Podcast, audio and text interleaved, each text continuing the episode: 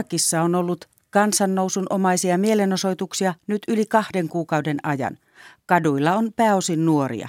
He ovat tyytymättömiä elinoloihin sekä uskontoryhmiin perustuvaan poliittiseen järjestelmään. Mielenosoituksissa on kuollut jo yli neljäsataa ihmistä. Protestit pakottivat pääministeri Adel Abdul Mahdin eroamaan, mutta tuoko se ratkaisua kriisiin? Onko Irak menossa kohti pahempaa väkivaltaa vai voiko edessä olla muutos parempaan? Tämä on Maailmanpolitiikan arkipäivää -ohjelma. Minä olen Sari Taussi. Mennään aluksi Bagdadiin. Toimittajamme Tom Kankkonen tapasi kaksi hyvin erilaista mielenosoittajaa, kirjakauppaa pitävän naisen sekä shia-miehen, joka kuuluu yhden heimon johtohahmoihin. Aloitetaan mielenosoitusten tunnelmista.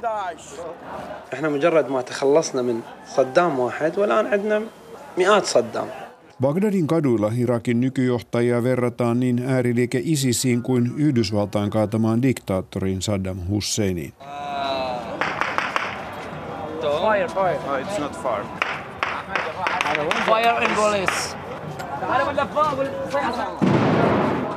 Bagdadissa mielenosoitusten keskukseksi muodostuneen Tahririn eli vapautuksen aukion lähistöllä kuuluu laukauksia ja myös räjähdyksiä. Läheisellä sillalla on eräänlainen rintamalinja. Yksi syy mielenosoittajien suuttumukseen on turvallisuusjoukkojen käyttämä väkivalta.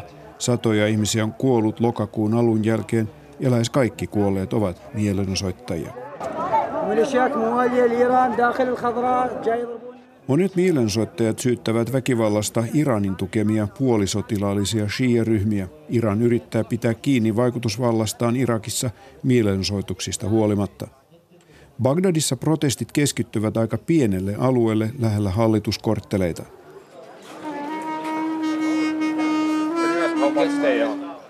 Me käymme seuraavaksi kahdessa hyvin erilaisessa paikassa kauempana mielenosoituksista.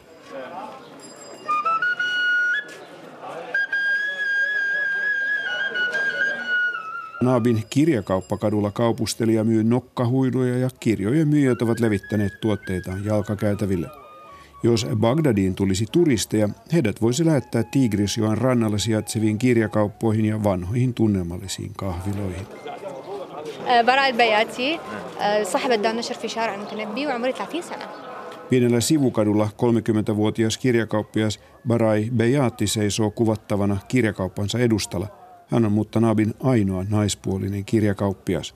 Täällä hän on julkisuuden henkilö. Bejati on osallistunut mielenosoituksiin Tahririn aukiolla ja hän tukee mielenosoituksia muilla keinoilla.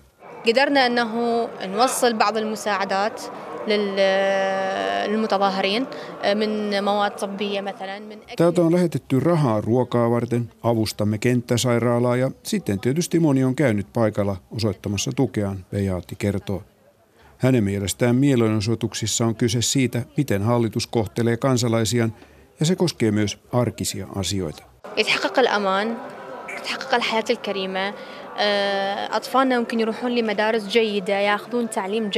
Ihmisillä pitäisi olla turvallista. Se tarkoittaa kunnollisia kouluja ja sairaaloita, jonne todella pääsee hoitoon. Loppujen lopuksi ihmiset haluavat normaalin, hyvän elämän, Baraa Bejati selittää. Baraa Bejatin mukaan olisi myös tärkeää, että nykyinen etnisten ja uskonnollisten ryhmien valtasuhteita myötäilevä järjestelmä puretaan, koska se on osasyy laajaan korruptioon. Tässä vaiheessa on syytä kelata nauhaa taaksepäin vuoteen kaksituhattakolme. Huhtikuussa kaksituhattakolme Yhdysvaltain joukot kaatoivat Saddamin patsaan Bagdadin keskustassa. Väkijoukko heitti patsasta kiville ja kengille. Diktaattorin aika oli ohi. Yhdysvaltain johdolla rakennettiin käytännössä tasapaino arabitaustaisten sunni- ja shia-muslimien sekä kurdien välille. Johtajat ja heidän lähipiirinsä kahmivat vaurautta ja korruptio rehottaa. Enemmistönä olevat shia-muslimit johtavat nyt hallintoa, mutta myös monet mielenosoittajat ovat shia-muslimia. Monet nuoret irakilaiset eivät enää halua jakoa uskonnollisiin ja etnisiin ryhmiin.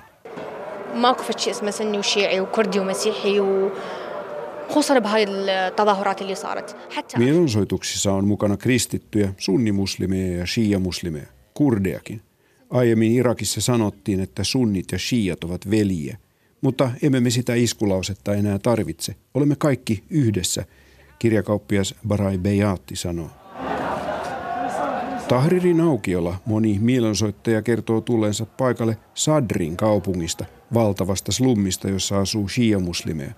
Me menemme seuraavaksi sinne. Sadrin kaupungin pääkadulla tapaamme miehen, jolla on hyvin erilainen tausta kuin Mutanabbin kirjakauppialla. Kun menemme miehen kotiin, päädymme yllättäen isoon kokoushuoneeseen. Huoneen päädyssä on valtaistuin. Valtaistuin kuuluu etelä-irakilaisen heimon johtajalle. Hän ei ole paikalla, mutta johtajan veli Jasim al-Atwani haluaa kertoa, että täälläkin tuetaan mielenosoittajia.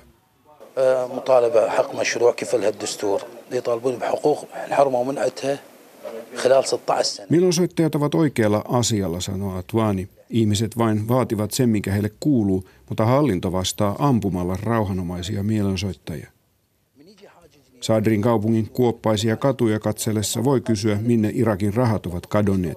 Maa on sentään yksi maailman suurimmista öljyntuottajista.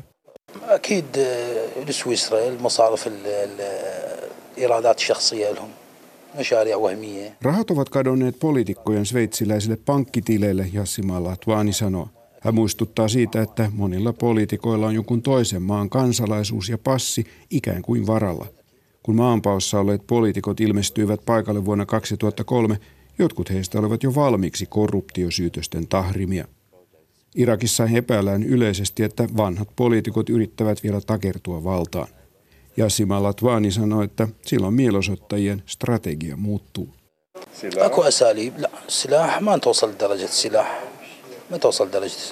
Emme puhu aseista, vaan rauhanomaisista keinoista. Saattaa olla, että Bagdadin pitää kutsua lisää mielenosoittajia muista kaupungeista, Atwani miettii. Etelä-Irakin shia-alueella on ollut laajoja mielenosoituksia, myös Bagdadista länteen sijaitsevalla sunnialueella ja Mosulin suurkaupungissa on nähty ensimmäiset protestit.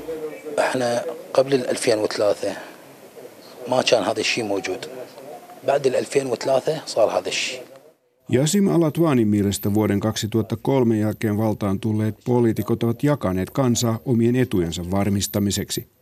Mutta mielenosoitukset tuovat nyt uutta yhtenäisyyttä. Atwani muistelee asepalvelustaan Saddam Husseinin aikaan. Silloin ei ollut väliä, mistä nuoret miehet olivat kotoisin. Tosin muita murheita kyllä oli. Irakin mielenosoitukset ovat arvaamattomia, koska selkeitä johtajia ei ole. Samalla väkivallan uhka on läsnä, koska maassa on niin paljon aseita ja aseellisia ryhmiä. Eikä ole poissuljettua, että ääriliike ISIS yrittää ryhmittyä uudestaan kriisin keskellä.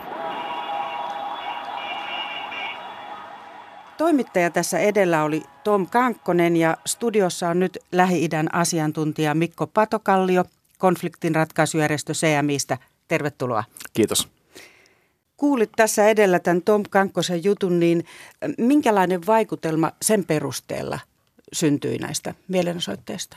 No mielenosoittajien kirjo on aika laaja kuitenkin tota, äh, Irakissa. Ehkä, ehkä näissä protesteista on merkille pantavinta, että suurin osa mielenosoittajista on nimenomaan Irakin shia-enemmistöstä ylipäätään, jotka tietyllä tavalla ovat se, se Irakin yhteiskunnan ryhmä, joka on niin sanotusti eniten hyötynyt nykyisestä valtarakenteesta, mutta Alle, tämä ehkä alleviivaa juuri sitä, että he, vaikka heidän pitäisi hyötyä nykyistä valtarakenteesta tietyllä tavalla, niin he, he eivät koe, että he eivät myöskään saa tästä hirveästi irti. Ja se, että loppujen lopuksi toimimaton äh, julkinen hallinto, laaja korruptio ja muu tavallaan äh, eliitin rikastuminen tavallaan myöskin ei, ei tavallaan edistä yhtään heidänkään hyvinvointia. Ja etenkin kun puhutaan maasta, jolla on äärimmäisen isot öljyvauraudet teoriassa ja Irakin pitäisi olla hyvin rikas maa, niin se ei kuitenkaan näy keskivertokansalaisen elintilassa kovin hyvin. Lähi-idän asiantuntija Mikko Patokallio, mikä on syy siihen, että vaikka shiiat johtavat maata, se on enemmistö, niin kuitenkaan kansa ei ole sitten hyötynyt tästä. Lähtökohtaisesti Irakissa on paljon resursseja, mutta hyvin paljon rahaa katoaa matkan varrella hyvin paljon. Että jos katsotaan kansainvälisiä tilastoja, niin Irak on lähestulkoon aina listan pohjalla ja on yksi maailman korruptoiduimmista maista kuitenkin. Ja tämä näkyy siinä, että Irakin äh, tavallaan poliittisella eliitillä on esimerkiksi kansalaisuuksia ja hyvin niin kuin, hyvät oltavat, mutta loppujen lopuksi julkinen hallinto on aika tehotonta. On ollut kaunakaan kritiikkiä muun muassa haamutyöntekijöistä, jotka ovat palkkalistoilla, mutta eivät koskaan ilmesty työpaikkoihin ylipäätänsä. Ja muutenkin julkinen hallinto ei toimi kovin hyvin ja tavallaan rikkaat öljyvarat etupäässä antavat tilaisuuden korruptiolle ja tavallaan klientelismille, eli pystytään ostamaan ihmisiä ja poliittista valtaa itselleen sen sijaan, että se investoitaisiin takaisin kansalaispalveluihin. Eli luotiinko silloin Saddam Husseinin ajan jälkeen huono hallintomalli Irakiin? Se on hallintomallin luominen aina vaikeaa lähtökohtaisesti ja kaksituhattakolme silloin kun Saddam Hussein kaaduttiin, niin oli hyvin pitkiä neuvotteluita ja vaikeita semmoisia, että minkälaisen Irakin pitäisi olla tavallaan kun, kun vanha systeemi kaadettiin. Ja, ö, nykyisen mallin ehkä leimaava piirre on se, että siinä on lähdetty ö, hyvin tiukasti määrittelemään eri uskon ja etnisten ryhmien perustulla valtarakennetta. Eli tietyillä uskonryhmillä on kokoonsa suhteutettuna tiettyjä asemia ja tämä sama logiikka heijastuu kaikissa ministeriöissä. Eli tavallaan pitää olla jo shiat jossain asemissa suunnilleen suhteessa siihen myöskin kristittyjä vähemmistöjä tai kurdeja muissa. Ja tämä on ollut sen nykyisen valtiosysteemin tavallaan lähtökohta Saddam Husseinin jälkeen. No nyt sanotaan, että uskonnon vaikutusta vallanjakoon halutaan vähentää. Mitä se voi sitten käytännössä tarkoittaa? Uskonnon merkitys yhteiskunnassa vähenisi vai? Mielestäni taustallakin on se, että halutaan siirtyä pois siitä, että uskonto ja uskonnollinen identiteetti on se kulmakivi, mitä kautta rakentaa politiikkaa, vaan siirrytään systeemiin, jossa irakilaisuus ja tämmöinen laajempi kansallinen identiteetti on se yhdistävä tekijä. Eli käytännössä protesteissa on usein sanottu, että pitäisi purkaa tämä nykyinen sektaarinen tavallaan etusysteemi, joka on olemassa, ja luoda uusi systeemi, jossa palkitaan enemmänkin kykyä ja taitoa, tämä meritokraattinen järjestelmä enemmänkin.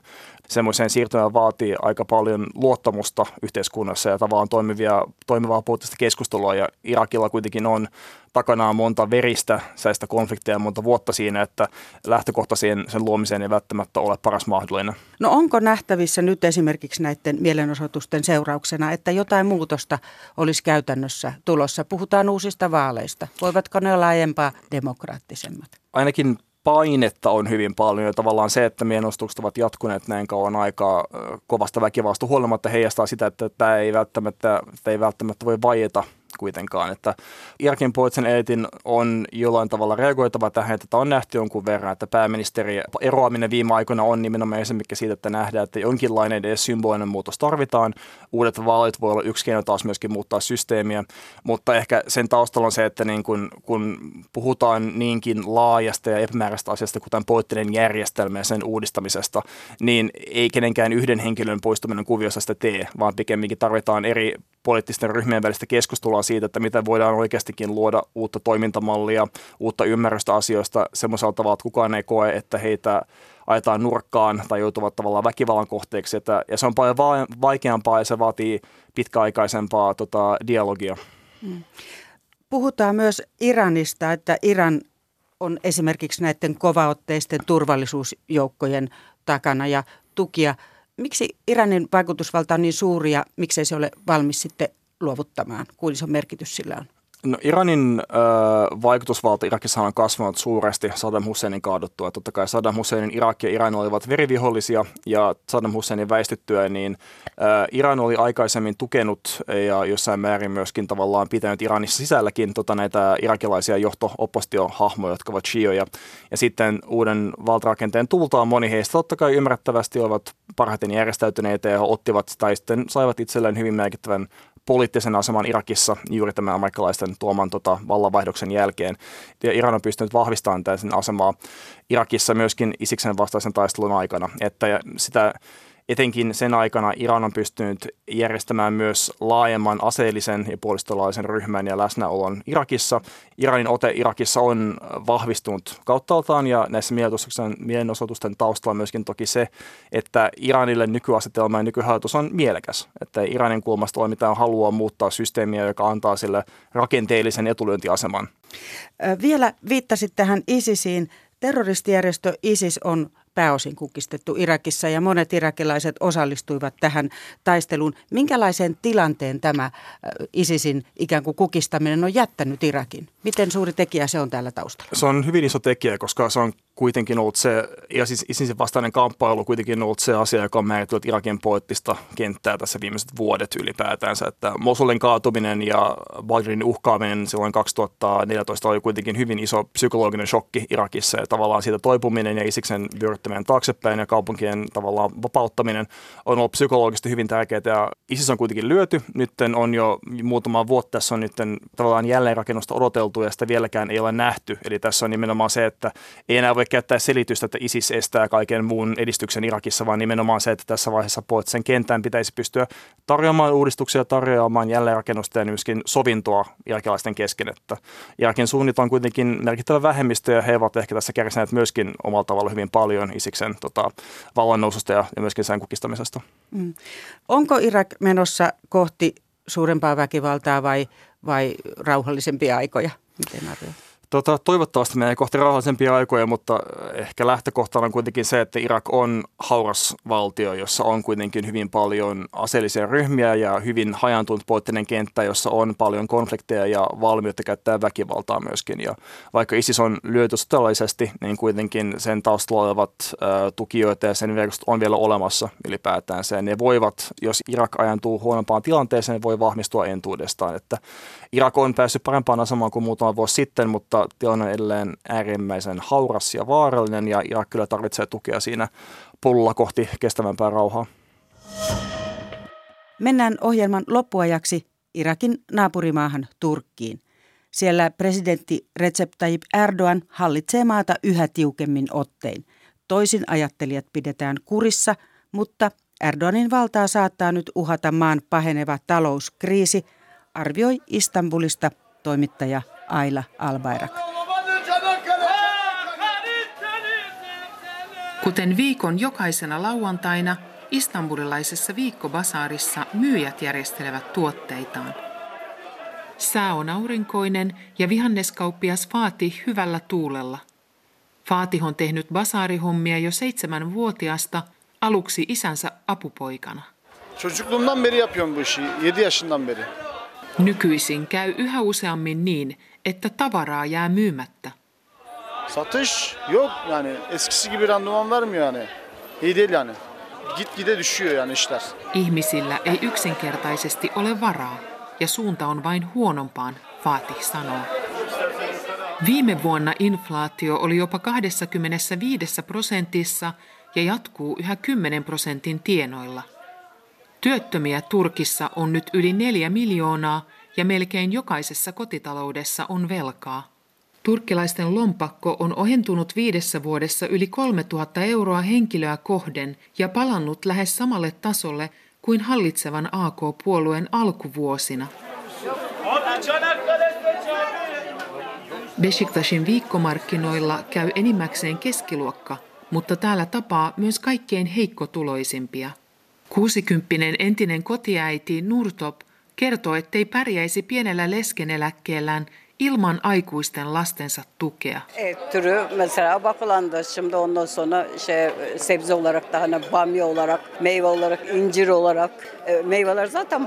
Keittiössäni paistuu yhä harvemmin liharuoka tai papupata, Nurtop kertoo. Liha- ja kuivapavut ovat hänelle nyt liian kalliita. Hedelmiäkään hän ei osta kuten ennen. Sen sijaan hän laittaa yhä useammin perunoita, purjoa tai palkopapuja. Talvella nekin sadot loppuvat. Monilla muillakin on sama huoli, miten pärjätä talven yli. Perusruokien hintojen odotetaan silloin nousevan vieläkin enemmän. Ilman tiiviitä perhe- ja sukulaissiteitä tilanne Turkissa olisi paljon pahempi. Eläkkeellä oleva lääkäri Muzaffer tukee poikansa ja miniänsä, jotka jäivät työttömiksi viime vuonna. Oğlum, gelinim ikisi de işsiz. İkisi de sosyal bilimler, reklam, iletişim. İyi derecede de şeyleri var, doktoraları var. Ama şey, iş olanakları artık yok. Molemmat ovat koulutettuja ja kielitaitoisia. Toinen nuorista oli töissä mainosalalla ja toinen tiedottajana isossa yrityksessä, kunnes työt loppuivat. Muzaffer kertoo torilla.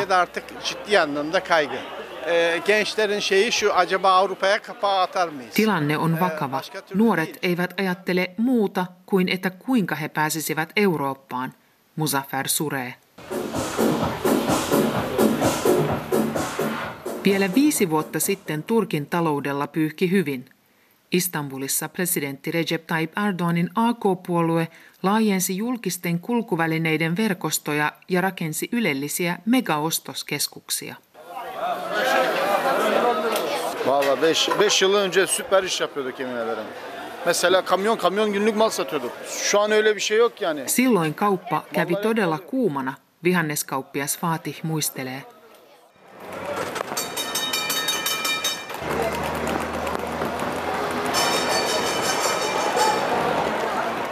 Aina kaksituhattakolmetoista asti Turkin talous kasvoi noin viiden prosentin vuosivauhtia yli vuosikymmenen ajan.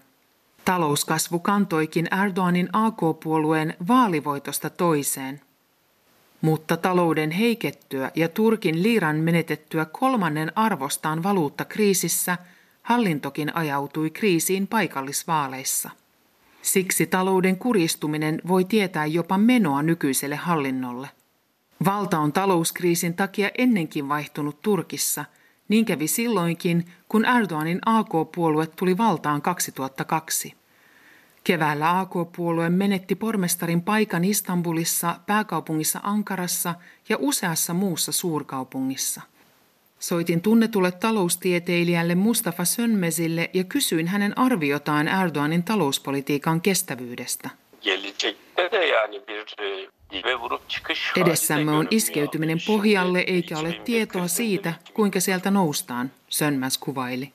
Kun Turkkia koetteli iso kriisi vuonna kaksituhattayksi, Turkki teki sopimuksen kansainvälisen valuuttarahaston kanssa. Turkin presidentti Recep Tayyip Erdoğan syyttää toistuvasti ulkovaltoja Turkin ahdingosta. Ekonomimize yönelik saldırının doğrudan ezanımıza ve bayrağımıza yönelik saldırılardan Erdoğanin mukaan ulkovallat haluavat estää Turkin suuruuden ja itsenäisyyden. Ja koska taustalla on kansainvälinen salajuoni, kansainväliseltä valuuttarahastolta ei tällä kertaa tulla pyytämään lainaa, hallitus sanoo. Mutta myös ne, jotka talouspolitiikkaa arvostelevat, kuten Sönmez, ovat hallinnon mukaan mukana salaliitossa Turkkia vastaan. Sönmez itse on saanut lukuisia syytteitä ja joutunut jopa pidätetyksi.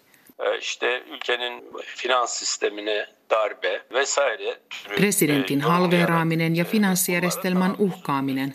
Nämä ovat esimerkkejä langetetuista syytöksistä, Sönmez luettelee. Tarkoitus on vaientaa ne, jotka arvostelevat talouspolitiikkaa, hän uskoo.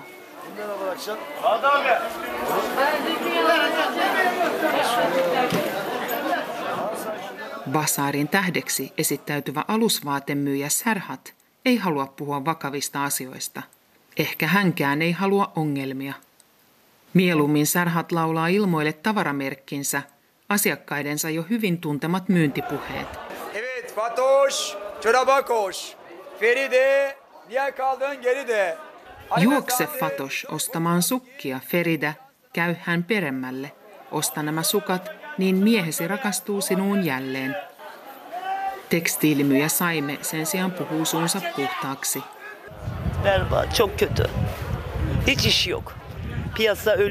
Nykyisin Saime lähtee joskus kotiin myymättä yhtään mitään koko päivänä. Kun ilta koittaa, on käynyt, kuten vihannesmyyjämme Fatih pelkäsikin. Hänen laariensa on yhä täynnä tomaatteja ja kurkkuja. Önümüzdeki kış vallahi çok yüksek olacak fiyatlar yani ya. Sebze olarak çok yüksek olacak. Talvella hinnat tulevat hipomaan pilviä, hän pelkää. Jotta talous paranisi, presidentin on tultava apuun, hän sanoo.